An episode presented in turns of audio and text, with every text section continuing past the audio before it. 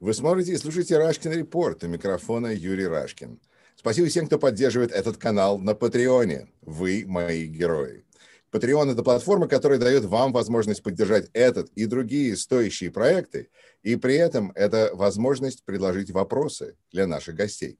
Например, у нас есть уже несколько достаточно интересных вопросов для моего следующего гостя, которым является никто иной, как Артемий Троицкий, один из самых уважаемых и известных музыкальных журналистов и политических аналитиков сегодня в и из России.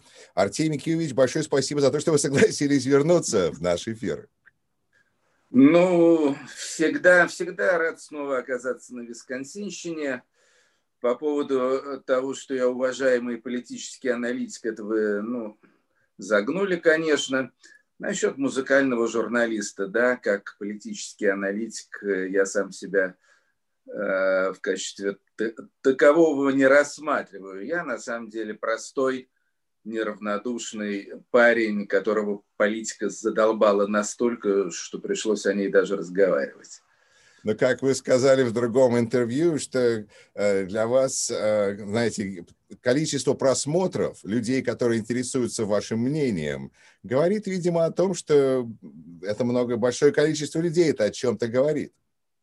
Я думаю, что просто нас, страдальцев, от российской, да и мировой политики уже накопилось довольно много, поскольку я могу э, предположить, что являюсь одним из голосов этих самых страдальцев, то, в общем-то, люди как-то э, по-доброму ко мне относятся. Ну что ж, замечательно, замечательно. Начнем тогда с вашей реакции на протесты в России. Э, а, Алексей Венедиктов описал это как эскалация игры в гляделки. А, как, э, а, конечно, как вы рассматриваете... Ну, давайте начнем с этого. Эскалация игры в гляделке. Ваша реакция на то, что произошло э, в январе? Честно говоря, я не очень понимаю эту метафору про игру в гляделке. Вот, то есть тут скорее идет э, игра, значит, кто сильнее даст в глаз. Э, сила, естественно, на стороне нехороших ребят, а на стороне э, плохих парней. Так что, э, причем тут гляделки я не знаю. Ситуация на самом деле, ситуация последних двух дней или, или трех дней, если считать еще 31 января, она, в общем-то, абсолютно ожидаемая и, и, и при этом э, все-таки она, конечно, проясняет, проясняет общую диспозицию и, э, в общем, создает, на мой взгляд, э, если не, не совершенно новое, то достаточно новое положение дел в Российской Федерации. Значит, если говорить о протестах 31 числа, то ну, тут есть хорошие новости, есть плохие новости. Хорошие новости заключаются в том, что, честно говоря, я не ожидал, что эти протесты э, примут э, такой массовый характер и, и выльются в акции такого масштаба. Мне казалось, что после 23 числа неизбежно произойдет некоторый спад, а оказалось, что никакого спада нет – что э, в некоторых городах, в частности и в Питере, и в Новосибирске, и в Екатеринбурге, э, народу на акциях протеста было даже больше, несмотря на все аресты, несмотря на все запугивания, несмотря на все превентивные меры, которые власти предприняли. Надо сказать, что это было удивительно, но тем более, опять же, русская зима, морозец э, и все такое. То есть это означает, э, что люди действительно вздрогнули, встрепенулись, и что положение дел их не устраивает очень сильно. В первую очередь это касается молодежи, но, как, по-моему, мы с вами уже говорили, касательно 23 января, в общем-то, там, где молодежь, там и их родители. Это, это уже семейный бизнес, скажем так, и, и, и никуда властям уже от этого не деться. Но тем не менее ситуация развивается, потому что гляделки говорит, что все как бы, а, ну, в, а, силовики делают то, что делают силовики, и толпа делает то, что делает толпа, и это какой статис такой, э, вот эта гляделка. Или вы считаете, но вы говорите, что ситуация все-таки как-то развивается. Юр, я, я не понимаю метафоры с гляделками вообще. То есть это э, витиеватый э, ум Алексея Бенедиктова что-то придумал про гляделки. Вот, э, я, okay. я этого не разделяю. Хорошо. Значит, э, плохие новости, естественно, состоят в том, э, что силовики явно оборзели. То есть, если, если раньше э, имел место некоторый баланс между, э, скажем так, между э, любителями э, политтехнологий, пиара э, и ну, таких хитрых ребят, да, типа, ну, когда-то такими были Павловский, Сурков, теперь, наверное, Кириенко, я не знаю там кто еще, э, вот, но э, как бы э, в ближайшем окружении Путина среди его советников были, с одной стороны, вот эти самые силовики, то есть э, просто тупые ребята, которые верят только, только в завинчивание гаек, силу кулака и так далее, и девиз которых «тащить и не пущать». Вот. И были, с другой стороны, такие как бы, э, как, ну, их нельзя даже назвать там системными либералами и так далее – в общем-то, люди настолько же гнусные и циничные, как эти силовики, но которые в силу ряда обстоятельств, может быть, в том числе и каких-то личных семейных, которые предпочитают действовать иными методами, да, то есть методами политтехнологий, обмана, манипулирования и так далее. И э, до поры до времени был было примерно равновесие между теми и другими. Между, условно говоря, э, э, Бортниковым, Патрушевым с одной стороны, и там Вайна, Кириенко с другой стороны. Одни были сосредоточены в основном э, в аппарате президента и подведомственным ему органах типа, там, скажем, ВГТРК, Первого канала там, и так далее. То есть, в первую очередь, это манипуляция и пропаганда. Ну, а вторые, соответственно, э, сидят в ФСБ, Следственном комитете, прокуратуре, Совете Безопасности и так далее. Вот. Сейчас явно этот баланс нарушился. То есть вот эти политтехнологи, э, манипуляторы, такие путинские хитрецы, хитрованы, да, вот, они явно получили отставку и отошли на задний план. Вот, пока, правда, не было еще никаких э, увольнений, может быть, их и не будет, я не буду, э, я не буду тут как бы что-то пророчить, но им явно указали на их место, что, ребята, вы со своими пиар-технологиями и прочими, значит, э, умными вещами сидите и молчите в тряпочку. Вот. А сейчас, значит, ваше слово, товарищ Маузер. Вот. И на первый план, значит, вышли, соответственно, все эти росгвардейцы Золотова, ФСБшники, полицаи, Колокольцева и вся вот ну, эта... это же было, во-первых, было в 2019 году, когда они вышли, и вроде бы все нормальные там э, в администрации президента потеряли силы и власти, вышли Золотовы и силовики, и в 2019 году. Так что почему бы это, э, это уже знакомый вариант, это знакомая история. Ну, в 2019 году э, э, вся ситуация, она не, не имела ни того масштаба, ни, того, ни той степени накала, как сейчас. В 2019 году это был один город Москва. Сейчас это вся Россия. В 2019 году, да, были разгоны демонстрации, сам лично это видел, поскольку был тогда в городе.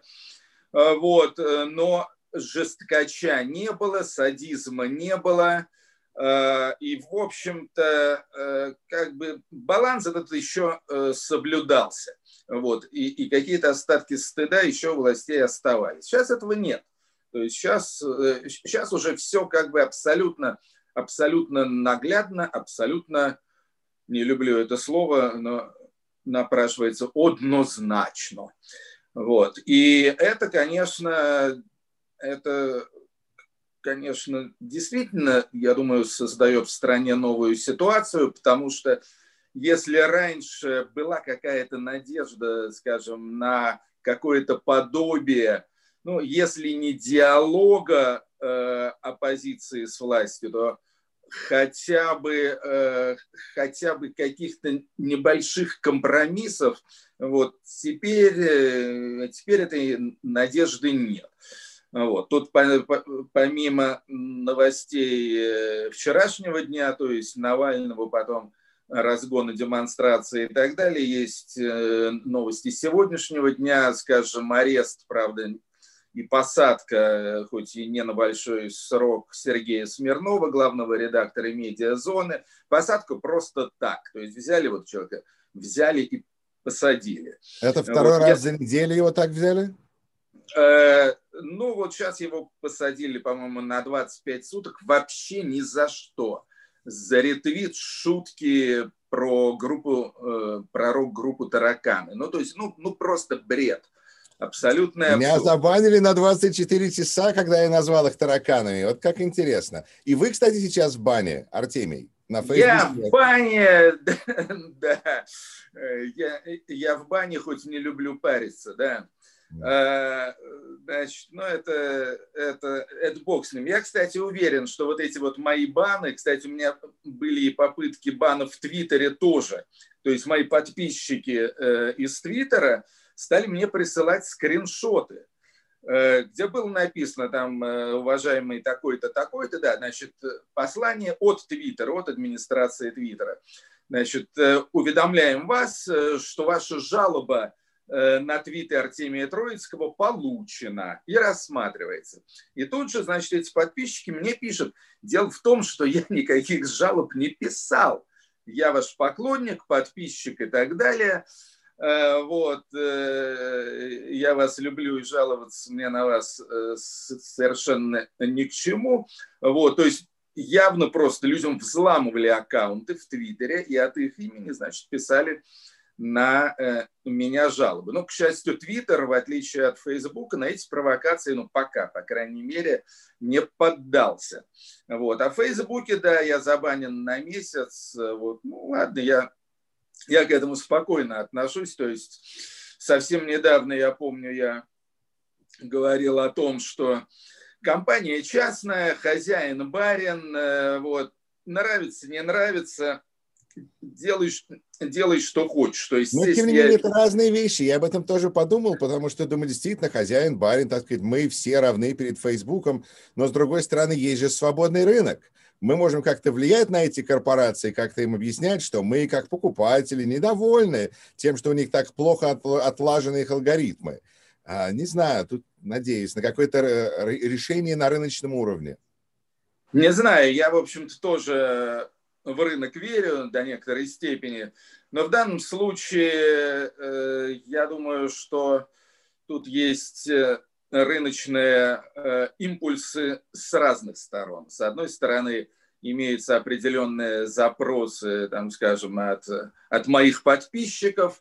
Вот, у меня в Фейсбуке, по-моему, 53 тысячи подписчиков. С другой стороны, имеются также некоторые намеки со стороны, например, каких-то государственных служб, там, э, Рос, как его, Рос, контроль-надзор или Роснадзор-контроль там есть какой-то, вот, и так далее. я думаю, я думаю, что если не американская, то уж во всяком случае российская администрация Facebook, а, а, а таковая имеется, я думаю, что они достаточно уязвимы перед лицом всяких, э, значит, путинских э, интриганов. Ну, это, это на самом деле история, с одной стороны, мутная, смутная, с другой стороны, я честно скажу, что это меня не сильно, не сильно это меня беспокоит. Мне только как бы не очень удобно перед своими подписчиками, их, их довольно много, они такие очень верные, то есть у меня всегда куча откликов, этих лайков, сердечек, э, вот, так что э, в этом смысле, да, мне, мне как-то неудобно перед ними, вот, но, извините. Артемий, это... какой вы заботливый человек. Так, хорошо, давайте посмотрим на так сказать, ситуацию с вашей перспективы. Вы находитесь в Эстонии. А, и у меня тут, во-первых, было несколько вопросов от зрителя про вашу жизнь в Эстонии. А кроме этого, вопрос такой. Я слышу разговоры о том, что маленькая победоносная война была бы замечательным отвлечением внимания для Кремля от протестов, от внимания всего на свете. Смотрите, ну и Крым наш и так далее. Как вы рассматриваете такие взгляды, а, находясь э, в Таллине? Находясь в Таллине, я смотрю на все спокойно. То есть я могу сказать, что э, внутри Российской Федерации, то есть если говорить о внутренней политике, я думаю, что путинская банда, конечно, может оборзевать сколько угодно и позволять себе все, что угодно. И я думаю, что мы скоро получим явные свидетельства и доказательства этого. Вот, то есть уровень э, репрессивности, скажем, э, современный белорусский, лукашенковский, я думаю, легко будет э, достигнут в Российской Федерации. То есть осталось до этого уже совсем чуть-чуть. Вот. Но если говорить о внешней экспансии, то я в это не верил. Э, на протяжении всех этих лет, э, не верю и сейчас. Значит, э, ну, для этого есть самые разные основания. Основное основание заключается в том, что, конечно же, скажем, в 2013-2014 году Путин был более или менее на коне. Он был популярен э, в народе, он только что провел Олимпийские игры эти позорные. А? И без рубашки на коне он был, да. Да, это самое знаменитое. Да, да, да. Да, значит, э, то есть он себя чувствовал хорошо и уверенно. Сейчас он себя чувствует совсем нехорошо и совсем неуверенно. Маленькая победоносная война – это, ну, в данном случае это невозможно, причем я имею в виду сейчас не только Эстонию или там Латвию, Литву, которые члены Евросоюза, а главные члены НАТО. Вот, об этом вообще говорить нечего. Но даже какая-нибудь очередная авантюра, скажем, на территории Украины или Молдовы, или Северного Казахстана и так далее, это режиму просто абсолютно, абсолютно не по плечу. Сил у них для этого нет, духа у них для этого нет. Может быть, есть абстрактное желание там, типа как-то э, возогнать вот, э, вот эти патриотические настроения, но э, нет силы не только у них, но совершенно явно, что нет силы и у людей тоже. Потому что э, в 2013 году Россия в экономическом отношении была процветающей страной. Цены на нефть 150 долларов за баррель, э, значит, все неплохо, все растет, относительно легко отправились, э, оправились от финансового кризиса 2008 года. И, в общем, все было очень благополучно. Вот так же, как, скажем, э, век назад у нас все сравнивали уровнем 1913 года, если помните. Вот. Также, в общем-то, в 21 веке можно... да, и, да. да, можно сравнивать, значит, с уровнем 2013 года. То есть все было неплохо. Э, и мышцы были в тонусе. Сейчас с экономикой полная беда, все очень плохо, уровень жизни падает, реальные доходы населения падают – люди раздражены, расстроены, нелояльны и так далее. В такой ситуации никакая победоносная война, что маленькая, что средняя, не поможет категорически. Поэтому э, я, я думаю, что тут нужно себя чувствовать э, абсолютно, абсолютно спокойным. Опять же, в 2013 году перед Украиной, Путин вполне мог рассчитывать что очередную его агрессию, ну, в данном случае крымско-донбасскую, проглотит. Да, потому что в памяти у него была славная грузинская операция 2008 года, на которую западные страны отреагировали просто позорно, трусливо и отвратительно. И Путин решил, да, эти слабаки, все эти, все, э, все, значит, это вот э, западное мудачье, извините за, за словцо. Я не, я не воспринимаю вот. это, это...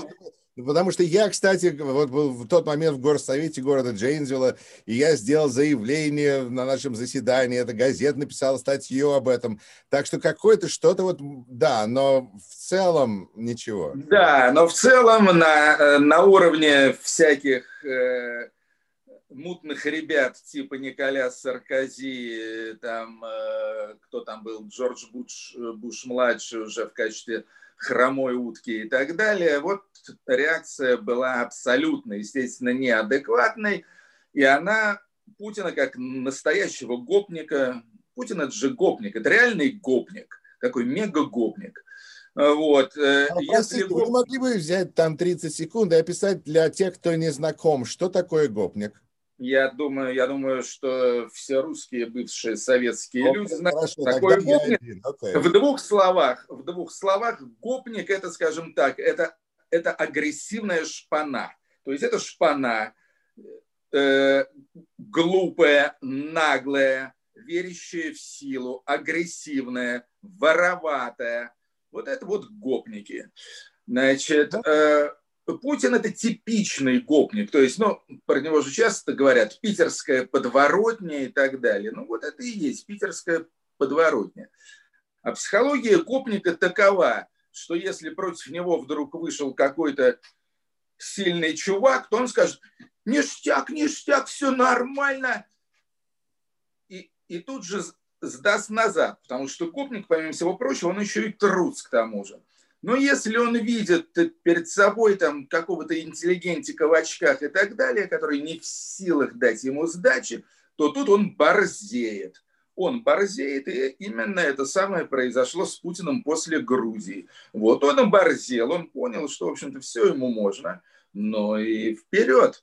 Сейчас этого нет. Сейчас, слава богу, западные страны стали несколько более адекватно реагировать э, на все эти гопнические проявления Путина.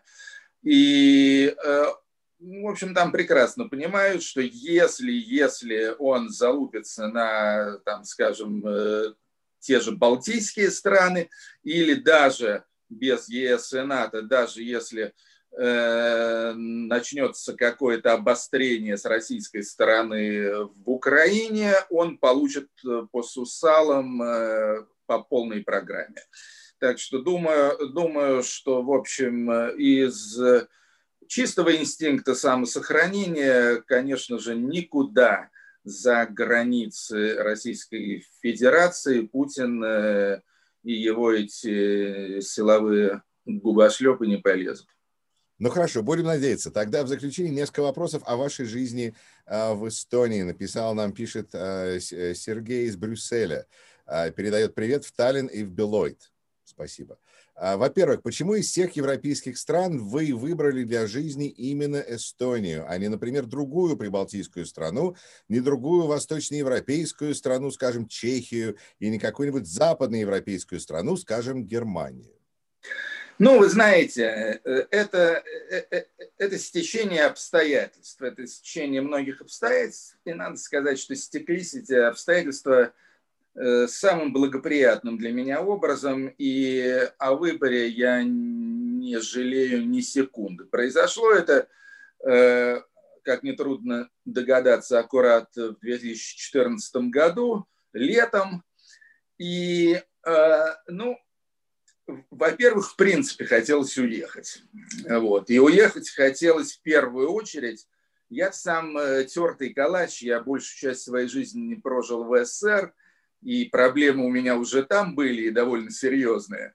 Вот. Я бы спокойно бы остался при любом Путине, при любых там этих Арбайт, Верпотен, там, увольнениях, цензурах и прочее, это, это меня совершенно не пугало.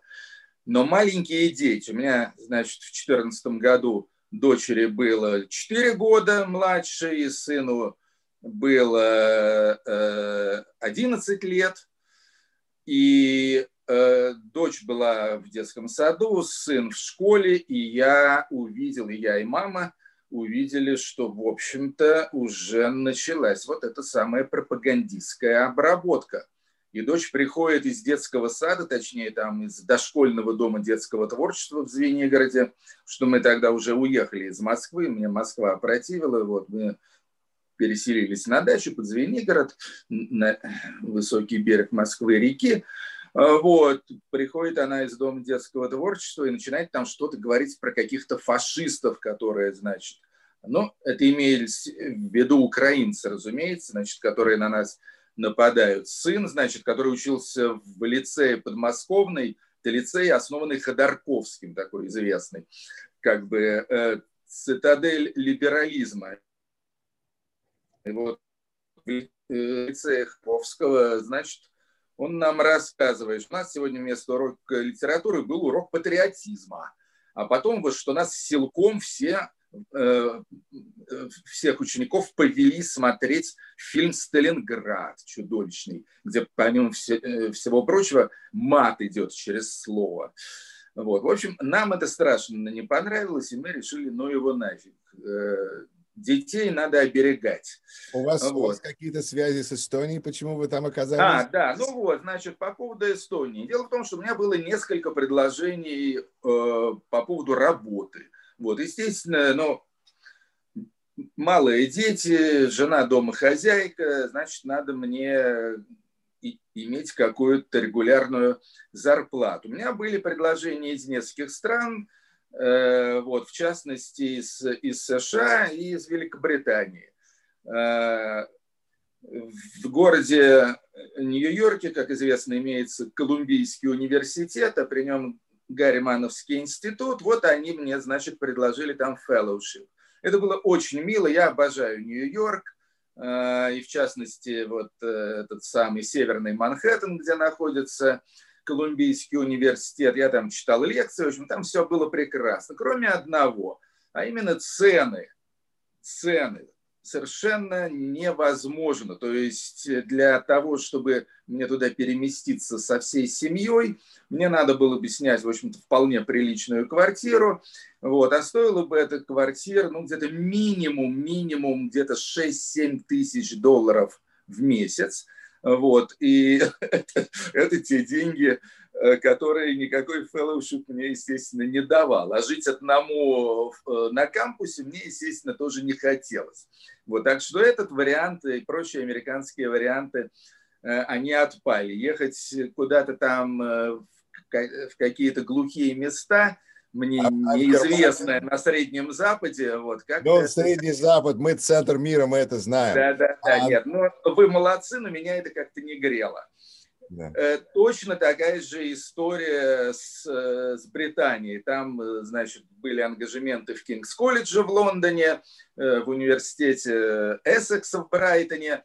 Брайтон вообще мой любимый город в мире даже, наверное. Но цены на недвижимость, опять же, запредельные. Ну вот, и таким образом, э, значит, возник город Хельсинки, Хельсинский университет, welcome. Э, вот. Но Хельсинки, конечно, город симпатичный, вот, но какой-то он мне не очень близкий. И я позвонил своим друзьям в Таллин, э, вот, и говорю, а нельзя ли у вас тут какой-нибудь работкой разжиться, скажем, в Таллинском университете? Говорят, да, давай, значит, вперед. Соответственно, значит, Таллин э, э, через залив два часа на пароме Хельсинки, и таким образом я обосновался в, в городе Таллине, и надо сказать, что в городе Таллине мне очень хорошо, потому что я всегда любил Эстонию, я любил этот город, мои бабушка и дедушка там отдыхали много лет, каждое лето подряд. Я даже немножко говорил по-эстонски, куча друзей, приятелей. Вот. Э, Италия мне нравится больше, скажем, чем Рига, гораздо больше, чем Рига.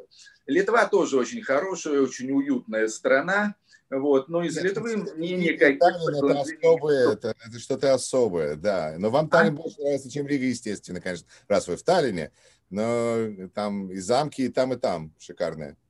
Нет, нет, в принципе, все эти балтийские страны, они интересные, у меня там полно друзей и знакомых, и они все очень разные, и по ним можно, в общем-то, подолгу интересно путешествовать. В общем, о своем выборе я не пожалел вот за все эти шесть с половиной лет ни разу. Просто было интересно, как вы его сделали. Но а, я тогда использую возможность, чтобы передать привет Маше Удинцевой э, в Харриман а, а, школу, там университет, потому что а, вот а, теперь Артемий Троицкий, я думаю, может выступать прямо в Харримане также по Зуму, а, прямо из Сталина. Так что давайте все университеты.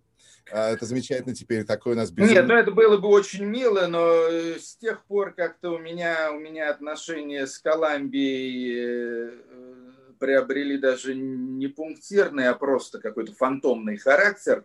Вот, что там сейчас происходит, я не знаю, и давненько от них никаких сигналов не поступало. Ладно, окей, пусть они смотрят и разбираются, что им надо делать. А как быстро вы привыкли к жизни в городе размером Сталин после жизни в городе размером с Москву? Ну, это очень просто. Дело в том, что э, жизнь в городе размером с Москву – это, вообще говоря, большое испытание. Э, мы уехали всей семьей из Москвы еще за три года до общего свала, а именно в 2011 году. Мы построили шикарный трехэтажный деревянный дом э, восьмигранной формы, на сваях, в форме пагоды. Сами его придумали, спроектировали, построили и так далее. Гениальный совершенно домишка. Э, как я уже сказал, в сосновом берегу, э, тьфу, в сосновом лесу на высоком берегу Москва-реки, райское местечко, и мы там жили с 11 года. Потому что Москва, в общем-то, для меня лично – становилось все более и более невыносимым городом. Э, и поэтому Таллин для меня, даже Таллин для меня слишком велик. Мне вот еще больше нравится такой эстонский городок под названием Тарту. Знаете, там знаменитый Тартусский университет, Юрий Лотман, кстати, не далее, как вчера встречался с его сыном Мишей Лотманом. Вот, вот Тарту это совсем уже по мне. То есть там население где-то около 100 тысяч, очень уютно, студенческий город, такой абсолютно гуманитарный, милейший. Но он очень похож на американские университетские городки, типа Принстона, там, скажем, э, вот, или там, скажем, Уильямс, там, э, вот, или Мидлбери, вот такого типа городок. И вот это мне совсем по душе. Так что меня даже Таллин так своими страшными размерами слегка пугает. Большой, да. Ну, ну хорошо, на следующий вот, не обязательно длинный вопрос, а еще два я вижу тут. А насколько вы чувствуете свою интегрированность в Эстонии, свою причастность к жизни этой страны? Учите ли эстонский, хорошо знаю, насколько это сложный язык. Насколько много следите за местными или общеевропейскими новостями? Такой большой вопрос. Но просто вот вы говорите, что вы будете, хотели бы оказаться а, в Тарте, а, в Тарту. Но если это оказывается это возможно на русском языке также нормально вот функционировать это двуязычная культура, как вы в этом смысле себя чувствуете? Ну, смотрите, это непростой вопрос, и я не могу на него дать такого э, определенно и инвариантно э, благостного ответа, как на предыдущий. Э, я бы сказал так, что, в общем-то, я себя не чувствую э, ни в коем случае эстонцем. Более того, я не чувствую себя иммигрантом. Я экспат. Я экспат, то есть человек, который то ли временно, то ли не временно, то ли надолго, то ли не очень живет и работает в данной стране. В Эстонии я себя чувствую гостем, а не хозяином скажем так. Естественно, это не мешает мне интересоваться местной жизнью, местной культурой, местной политикой. Я дружу тут с массой музыкантов, художников, журналистов, писателей и так далее. Компания очень хорошая. Вот. Но как бы я держу дистанцию. Скажем, в эстонскую политическую жизнь я категорически никак не влезаю вот, и, и не считаю себя вправе как-то громко высказываться на эту тему. Вот. Сфера моих интересов по-прежнему это, с одной стороны, мировая музыка, вот, и тут как бы э, это глобальная сфера интересов э, и, и безграничная, и тут мне совершенно все равно, Россия, Эстония, Новая Зеландия, Япония там, или Демократическая Республика Конго.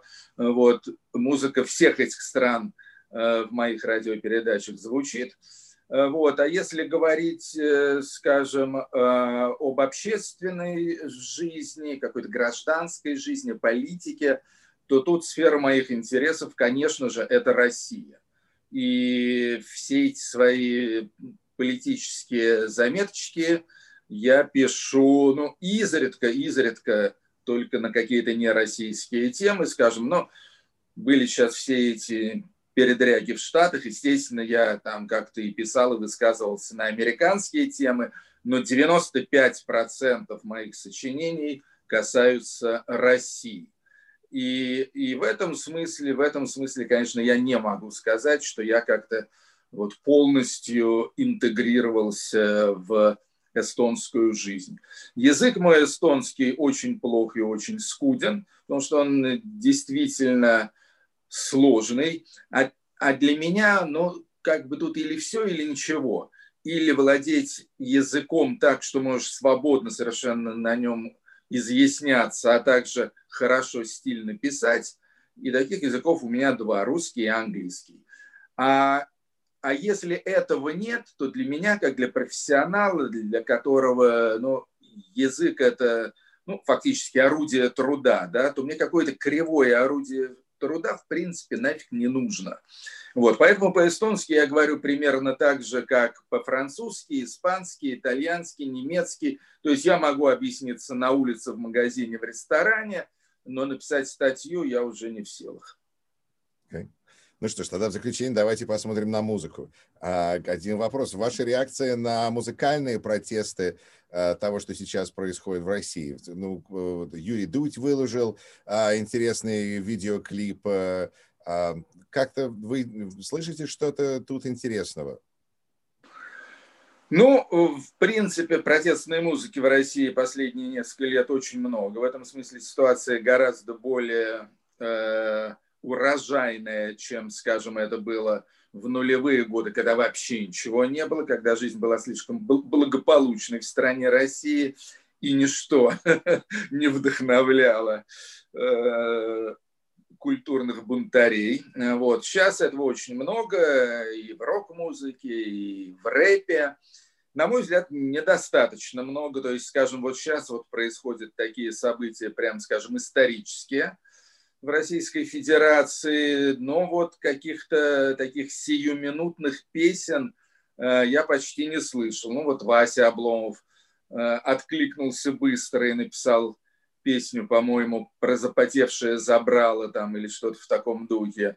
Вот. Но вот, скажем, такие вот реальные э, властители э, умов, как, э, там, скажем, Шевчук, Гребенщиков, Макаревич, вот они пока что никак не откликнулись на последние события, хотя, я думаю, еще не вечер, я думаю, что еще откликнутся. В принципе, в принципе, я считаю, что наши музыканты сейчас находятся и в хорошей творческой форме, и в хорошем гражданском тонусе. Ар Артемий, я сообразил, что мне предложили задать важный вопрос, и надо действительно его задать. В Украине только что перекрыли все эти про пророссийские телеканалы. Вы видите, это, это что-то большое, и почему сейчас? Я не знаю, почему это произошло именно сейчас. А, я считаю, что это очень важное, очень смелое решение со стороны президента Зеленского. И надо сказать, что э, я поддерживаю это решение. Я поддерживаю это решение, при том, что прекрасно понимаю, что это уязвимая позиция. То есть э, тут же, естественно, все скажут, как? это цензура, это наступление на свободу слова и прочее, и прочее. Но я считаю, что тут мы имеем дело с чрезвычайной, с форс-мажорной ситуацией. Если бы не было войны, то есть реальной войны между Украиной и Россией, я бы, э, я бы сказал вот примерно то же самое, что говорят сейчас, кстати говоря, и почти все либеральные российские журналисты, типа того же Леши Венедиктова, что это значит, что это, что так нельзя. Но тут мы имеем дело с военной ситуацией.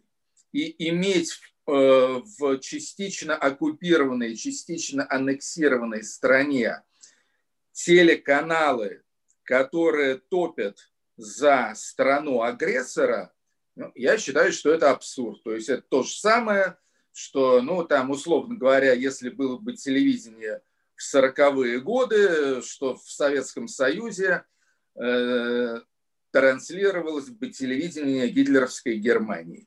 В общем-то, в общем-то, ситуация аналогичная. Поэтому я считаю, что в такой форс-мажорной прям скажем, ситуации такого рода решение президента Зеленского было оправдано. Более того, я считаю, что э, э, э, украинские власти очень, скажем так, мягко, лояльно и э, церемонно ведут себя с путинскими агентами э, в Украине. Я имею в виду не только вот этого Козака, хозяина закрытых телеканалов, я имею в виду в первую очередь Медведчука, просто путинский дружок. Ну как так можно? Друг, кум, как его называют Путина, и при этом один из влиятельнейших, значит, э, украинских э, политиков-манипуляторов. Э, меня это удивляет. Я считаю, что они все являются реальными предателями Украины, предателями и врагами украинского народа, и я бы с ними вообще не церемонился.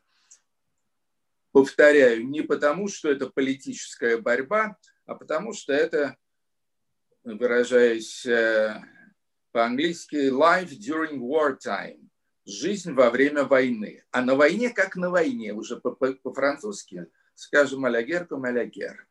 Вот. Так что вот повторяю, я прекрасно понимаю, что позиция моя уязвима, и можно э, на меня тут же, значит, пойти рогом и обвинить в зажиме свободы слова, антидемократичности и так далее. Но тем не менее, я очень болею за Украину.